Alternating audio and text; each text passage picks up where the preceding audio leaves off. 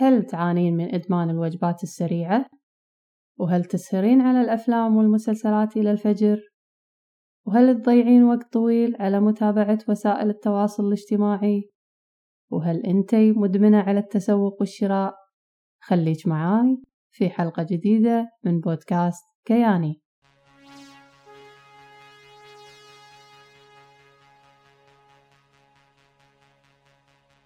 بودكاست كياني للمرأة المتقاعدة أو المقبلة على التقاعد. أهلا بك. أنا دلال عبد الرزاق مدو كاتبة ومستشارة متقاعدة من العمل في مجال العلاقات العامة بالقطاع الحكومي. هذا البودكاست هو جزء من موقع كياني الذي أنشأته بعد أن تقاعدت مبكرا من عملي.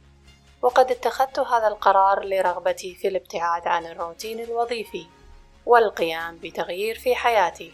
وترك بصمة لي في المجتمع عبر مساعدة الآخرين وأهدف من خلال كياني لتقديم نصائح مفيدة وإرشادات عملية تساهم في مساعدة النساء المتقاعدات مثلي على التأقلم مع هذه المرحلة الجديدة وتطوير عقلية إيجابية من أجل الوصول إلى حياة مريحة بعد التقاعد. كما أرغب في توعية النساء المقبلات على التقاعد حول ضرورة التخطيط الجيد والاستعداد المبكر لهذه المرحلة المهمة من حياتهن.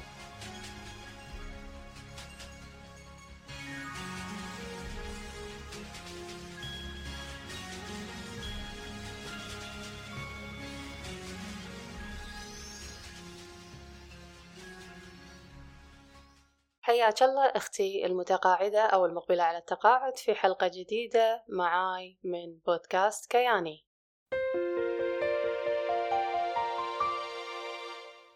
موضوعنا اليوم راح يكون عن التقاعد فرصة ذهبية للتخلص من العادات السلبية سبع أفكار مفيدة لكسر عاداتك السيئة والتفكير بطريقة مختلفة. إذا كنت تسوين واحد من الأمور اللي ذكرتها في البداية أو كلها فأنت تمارسين نوع أو أكثر من العادات السيئة وهذه العادات راح تخرب حياتك. وتمنعك من تحقيق أهدافك وممكن أحيانا تعرض صحتك للخطر. لأنها راح تأثر عليك جسديا أو نفسيا وغالبا أنها تضيع وقتك وطاقتك وتسبب لك الخسارة في الأموال بدون فايدة.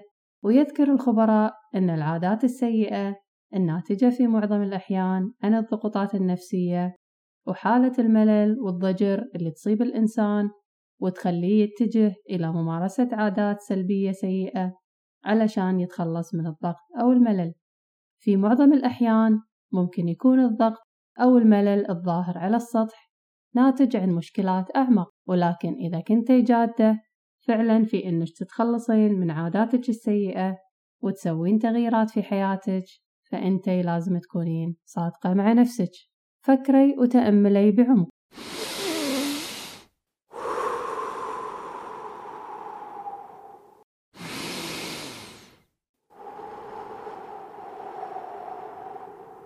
هل في معتقدات أو أسباب معينة وراء عاداتك السيئة؟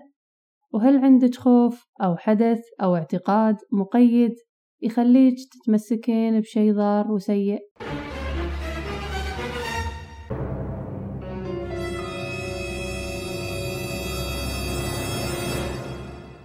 يعتبر التعرف على أسباب عاداتك السيئة شيء مهم جدا علشان تقدرين تتغلبين عليها لأن كل العادات اللي عندك الحين سواء كانت جيدة أو سيئة فهي موجودة في حياتك لسبب معين وممكن توفر لك هذه السلوكيات فايدة معينة حتى لو كانت مضرة لك. يعني ممكن تكون عاداتك السيئة مثل قضم الأظافر طريقة بسيطة للتعامل مع الإجهاد والضغط النفسي اللي تتعرضين له في مواقف معينة.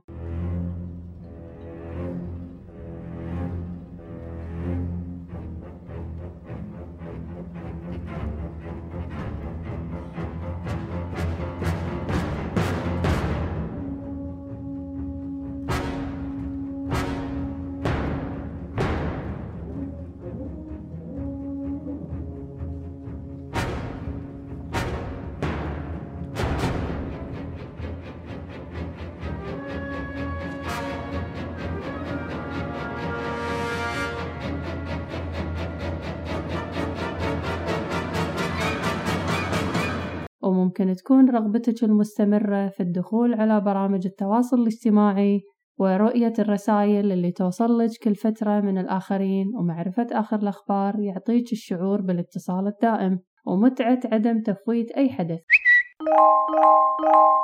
يعني ممكن نقول إن العادات السيئة ممكن تعالج احتياجات محددة في حياتك ونتيجة لذلك من الصعب جدا التخلص منها بسهولة.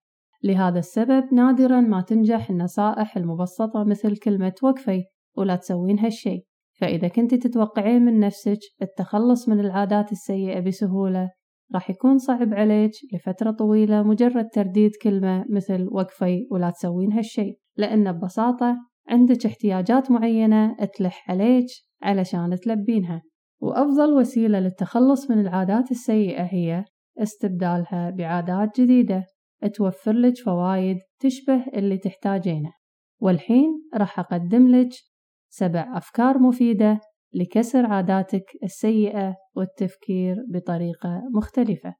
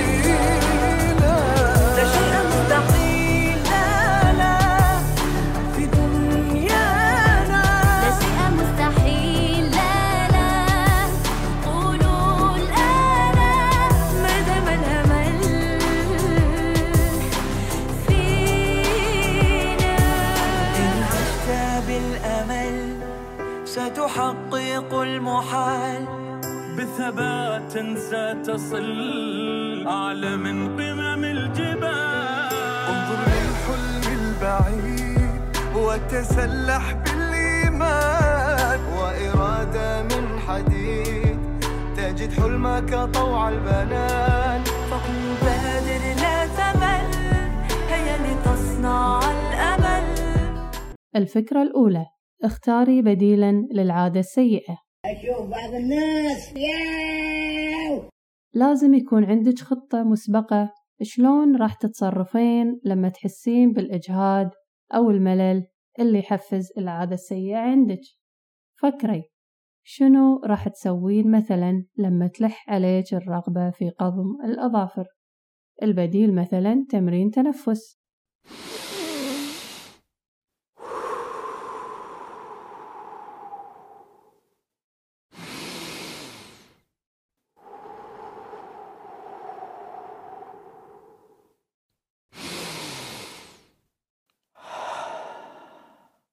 وشلون راح تتصرفين مثلا إذا حسيتي إن وسائل التواصل الاجتماعي تناديك علشان تاخذين نظرة سريعة على آخر الأخبار والرسائل. في وقت انشغالك بمهمة معينة. البديل مثلا خلي النظرة هذه إلى وقت استراحتك وإنتي تشربين الشاي أو القهوة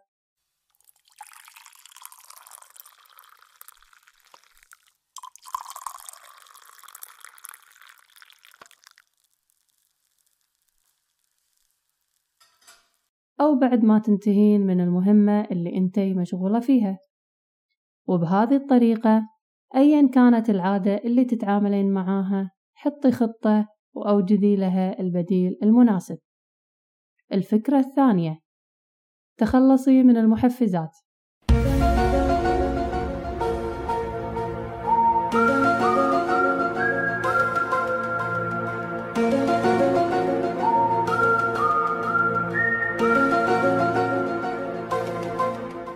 لاحظي إن البيئة من حولك تخلي عاداتك السيئة أسهل والعادات الزينة أصعب لذا سهلي على نفسك كسر العادات السيئة عن طريق تجنب الأشياء اللي تسببها. يعني مثلا إذا كان أول شي تسوينه لما تقعدين على الكنبة إنك تلقطين ريموت التلفزيون وتقلبين القنوات وتنتقلين من مسلسل إلى الثاني. أنا أنا سيدة هذا البيت سيدة هذا البيت. أنا ما شاء أنا في الزولي اللي مريت في الزولي اللي مريت. الكل يسكت. راحوا الطيبين راحوا الطيبين ورث طار يا سعد. التثمين راح يا سعد. كله يسرح سيد كله يسرح. يا سعد يا سعد حق الشماتة يا كله سعد. يسرح كله يسرح. في هذه الحالة ممكن أنك تبعدين عنك وتخشين في خزانة بالغرفة الثانية. وخليك قاعدة بس في وضع استرخاء. ومثال ثاني إذا حبيتي تركزين في قراءة كتاب حطي الموبايل مقلوب على الشاشة وفي الوضع الصامت وبدون اهتزاز أو اتركيه في غرفة ثانية. وبهذه الطريقة من خلال تغيير البيئة اللي حولك ممكن تغيرين النتيجة. الفكرة الثالثة تعاوني مع شخص.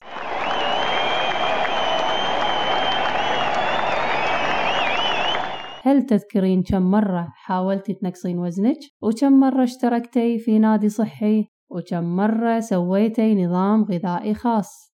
وكم مرة اشتركتي مع شركة وجبات صحية؟ لكن احتفظتي بهذا الشيء لنفسك علشان ما حد يشوفك تفشلين مو صح؟ علشان كذي لازم تشركين أحد معاك مثلا أختك أو صديقتك وحطي إيدك بإيدها ووحدي قوتك معاها واحتفلوا مع بعض بلحظات النصر.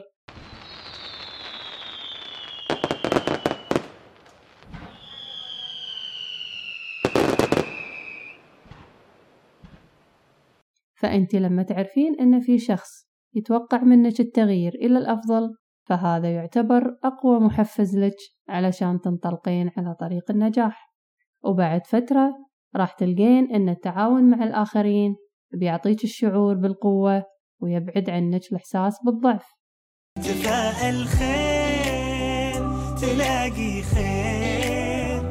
وما تدري لعل خير لعل خير. فلا تحزن على ما فات.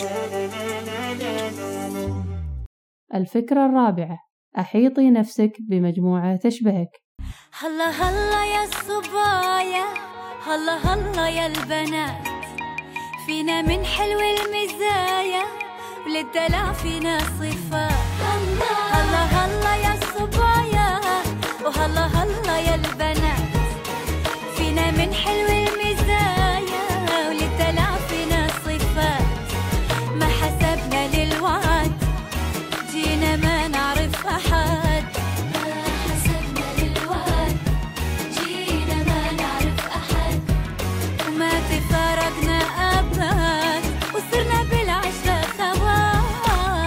شيء رائع أنه يكون من حولك مجموعة من الأشخاص اللي يعيشون حسب الطريقة اللي تحبين تعيشينها. يعني مثلا تتعرفين على مجموعة من السيدات اللي عندهم الاهتمام بالرياضة والأطعمة الصحية. هذا راح يساعدك ويحفزك بصورة كبيرة على ممارسة الرياضة وتناول الأغذية المفيدة. ومو بالضرورة أن تتركين صديقاتك القدامى. ولكن لا تقللين من أهمية التعرف على صديقات جديدات لأنك راح تلاحظين أن بمجرد تقاعدك فإن العدد الكبير من الصديقات اللي كان متاح قدامك في دائرة العمل راح يتراجع إلى عدد محدود. لذا من الأفضل أنك تكونين صداقات جديدة لهم نفس اهتماماتك واللي من الممكن أن تلقينهم مثلا من خلال تأسيس نادي للقراءة أو مجموعة للطبخ أو التصوير أو الزراعة أو غيرها من الأنشطة والاهتمامات اللي تحبينها وتعلنين عنه في وسائل التواصل الاجتماعي أو عن طريق الدورات والمحاضرات أو بالاشتراك في الأندية الرياضية أو في مراكز تحفيظ القرآن الكريم. وممكن تتعرفين أيضا على صديقات جديدات لما تشاركين في عمل تطوعي. وبعدها راح تدركين أنك لما تحطين نفسك بمجموعة تتشارك معاك نفس اهتماماتك يزيد شعورك بالسعادة وتتخلصين من التوتر وتحسنين ثقتك بنفسك وتزيدين من تقديرك لذاتك. الفكرة الخامسة تخيلي نجاحك. من نويتك وانت في بالي هدف والسعي لك عمره ما يوم وقف. في حياتي ما تعودت صدف ما يخيب اصرار نابع من شغف. وانت في بالي هدف. والسعي لك ما يوم وقف في حياتي ما تعودت الصدف. ما يخيب اصرار نابع من شغف معدني بظروفي الصعبة يبان. جوهري في داخلي له نبض حي. قصتي بأفعالي يكتبها الزمان. كان يا ما كان. بصرار قوي بصرار قوي. معدني بظروفي الصعبة يبان.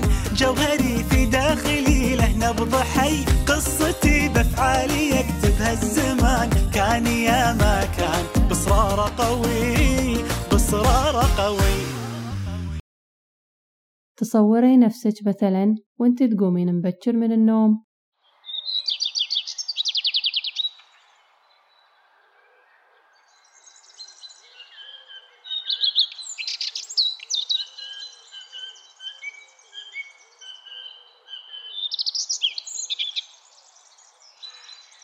أو قاعدة في مطعم يقدم وجبات صحية.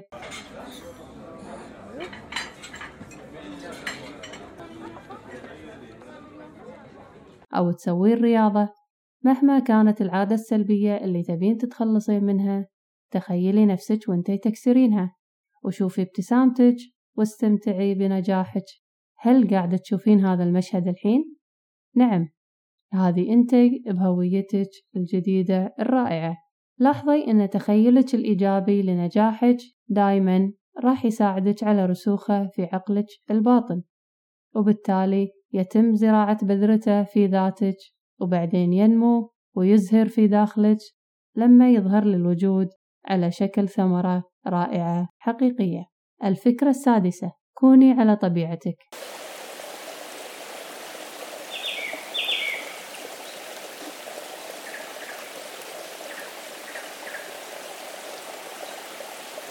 غالبا ما نعتقد أننا لازم نكون أشخاص مختلفين علشان نقدر نكسر عاداتنا السلبية والحقيقة أنك مو محتاجة تتحولين إلى إنسانة جديدة تماما علشان تغيرين عادة سيئة موجودة عندك. بل كوني مثل ما أنتي كمثال على هذا أنتي مو بحاجة تكونين امرأة نحيفة جدا مثل عارضات الأزياء بل مجرد أنك تصيرين لائقة صحيا ووزنك معتدل ومناسب. ولاحظي أن التركيز على التغيير الكلي تماما راح يمنعك من التقدم إلى الأمام. لذا كوني مرنة مع نفسك وتعاملي بسهولة مع الأمور لأن التصرف بشكل طبيعي يعزز من ثقتك بنفسك ويزيد من شعورك بالحماس لتحقيق النجاح. الفكرة السابعة استخدمي كلمة لكن للقضاء على الحوار السلبي. بعد الشر عليك يا أمورة. ده أنت اللهم صل على النبي. كل يوم بتزيدي حلاوة عن يوم. إيه فايدة الحلاوة الحلوة من غير ما حد يحل بيها يا أم كامل؟ إيه فايدة التفاحة الحلوة من غير ما حد يقطمها يا أم كامل؟ إيه فايدة الحلاوة السمسمية من غير ما حد يقرقشها يا أم كامل؟ لما تحاربين العادة السيئة يكون من السهل عليك إصدار الحكم على نفسك ولومها نتيجة عدم التصرف بشكل أفضل. فأنتي في كل مرة تسوين خطأ معين تعاقبينها عن طريق انتقادها بقسوة شديدة. لذا لما يصير هذا الشيء في المرة الجاية انهي نقدك لنفسك بكلمة لكن مثلا أنا سمينة وشكلي قبيح لكن راح أكون لائقة بإذن الله بعد عدة شهور. ومثال ثاني أنا فاشلة لكن كل شخص يفشل أحيانا. وبهذه الطريقة تذكري بدال ما تلومين نفسك على خطأ معين فإن الجميع يخطئ ويطلع عن مساره أحيانا. لكن اللي يفرق بين الناس وغيرهم في الأداء هو سرعة عودتهم للمسار الصحيح. أخيرا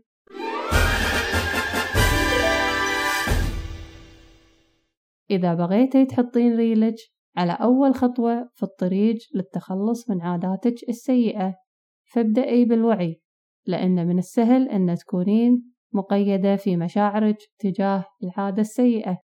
فتحسين بالذنب أو تهربين من الموقف أو تعيشين في أحلام اليقظة ولكن هذه المشاعر راح تاخذك بعيد عن الواقع لذا بدال ما يحصل لك هذا الشيء فإن الوعي راح يساعدك على البدء بالتغيير وهذا الوعي ممكن تكتسبينه من خلال معرفتك لإجابات بعض الأسئلة مثل متى تحصل لك عاداتك السيئة؟ وكم مرة تحصل؟ وين تكونين لما تحصل لك؟ ومع منو كنتي تتكلمين لما تحصل لك؟ وشنو اللي يحفز هذا السلوك ويحركه عندك؟ فإذا تتبعتي إجابات هذه الأسئلة وسجلتيها في جدول يومي راح يساعدك إنك تكونين أكثر وعي بالمشكلة ويعطيك عشرات الأفكار للتخلص منها وفي ختام هذه الحلقة أشكرك على حسن استماعك وأتمنى أكون قدمت لك معلومة مفيدة ونافعة علما بأن هذه الحلقة متوفرة على صورة مقال. في موقع كياني. يسعدني ويشرفني زيارتك لموقع كياني دوت سي أو الرابط موجود في الوصف تحت المقطع. حياك الله وأتشرف بزيارتك. بودكاست كياني فكرة وإعداد وتنفيذ دلال عبد الرزاق مذوب